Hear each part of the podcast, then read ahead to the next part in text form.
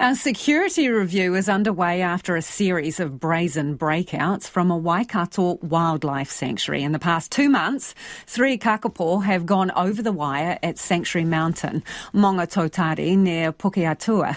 The famously curious parrots apparently making short work of the 47 kilometre pest proof fence. Repeat offender Motupohue and two other kakapo have been transferred to another protected area for their own safety. Deidre Vercoe, DOC Operations Manager Kakapo, explains how they think the flightless birds are busting out. They can't fly, but they are exceptional climbers.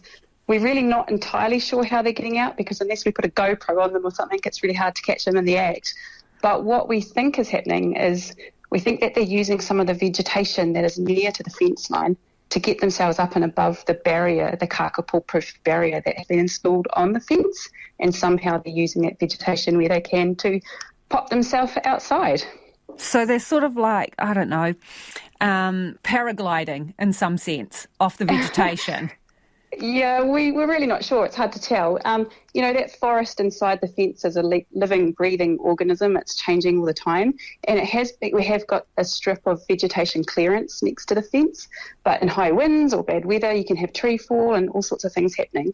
Uh, so it may be that on the odd occasion, one of the birds has stumbled across a, a, a part of the tree that's come down a little bit and they've been able to use that to get above the barrier and get out. So, yeah. How, how high is the fence? Um, I think it's actually I'm not entirely sure. I think it's about a metre and a half high, uh, maybe two metres high. And it's it's the, the predator-proof fence are designed to keep uh, predators out. They're not designed to keep kakapo in. So we've adapted the fence, or the team at Maungatautari Sanctuary have adapted the fence with a, a strip of tin basically on the inside of the fence that kakapo can't climb past because they're actually quite good climbers. They can use their claws and their beak to climb up posts and up wire netting and all sorts of things. So we've designed this barrier. We've tested that in captivity, and we're pretty confident they can't cl- climb past the barrier, which is why we suspect that they're using some other means. So why would they do this? Just because they can and they like a challenge, or what? Well, again, that's one. It's quite difficult to understand. That it might just be an accident. They've suddenly found them outside of the sanctuary, and the first bird that got out definitely seemed to be trying to get back in. It was coming back to the location where it escaped. So, um, but yeah, we don't know. It might be that they're really keen, keen to explore and that they've got this challenge in front of them. Um, some the birds that have escaped are juveniles. They're about four years old, but that's a juvenile for a for a kakapo. Uh, so it might be that they're just, you know, they've got that dispersal thing going on. They're really trying to explore the area. So you've got trackers on them, right? So what kind of workload does it put on the rangers to to um, to keep you know tabs on where these guys are? Yeah, and um, this is why we've reduced the population up there from 10 down to 7, just to reduce that monitoring workload, because we were hoping that by now the birds would have settled into home ranges and our monitoring would be reducing, but we're finding that that's not the case.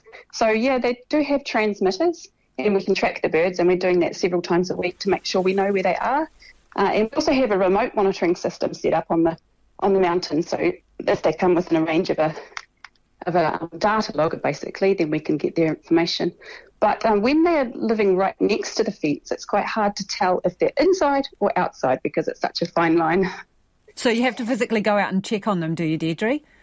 Yeah, that's right. So when the birds have got themselves nicely settled in the interior of the mountain, then we can drop back our monitoring. But those birds that are living or exploring the fence extensively, they're the ones that are giving us a bit more of a run for our money. So we're actually physically going and checking in on them, seeing if they're inside or out. So, the three that you removed, one of whom is a repeat offender, I understand. Tell us about them and where you've taken them. Motupohue, along with um, Manawanui and Kanawera, have been transferred back down south to an island in Fiordland where they were from originally. Uh, so they're, they've been transferred, they're safe down there now, uh, and that just leaves us with a seven at Maungatautari, and that's still a really good number for us to learn a lot about the site and and its um, feasibility for kakapo in the future. Yeah, so how do you future proof the sanctuary then? Good question, and that's that's exactly what we're trying to learn now, and it's really important for us to learn as much as we can about the sanctuary because it's it's more than 3,000 hectares. It's a huge piece of potential real estate for kakapo, and we've essentially run out of room for them on the predator free islands down south. So, how do we future proof? Well, there's a couple of things we're looking at. One is is looking at that vegetation clearance. How can we step that up? How can we make sure that we're reducing that chance of them escaping? Uh, and the other thread that we're looking at is how can we more quickly detect when they do escape? So we're looking into things like live GPS tracking, for example. I know this is not ideal. You don't like jailbreakers, but man, you have to admire their tenacity, don't you, Deidre? That's part of their charm. yeah, it's definitely captured people's imaginations. And, you know, it's um, kakapo are critically endangered. There are less than 250. So when you get a bird escaping a sanctuary and they're out there and where there are dangers, it, it just highlights the importance of that predator free movement for New Zealand. You know, a lot of our other species are facing the risks out there and the dangers out there every day, but when, when you've only got 250 of a species, it really highlights that risk. And that's Deidre Vercoe from DOC on the kakapo Houdinis that keep breaking out.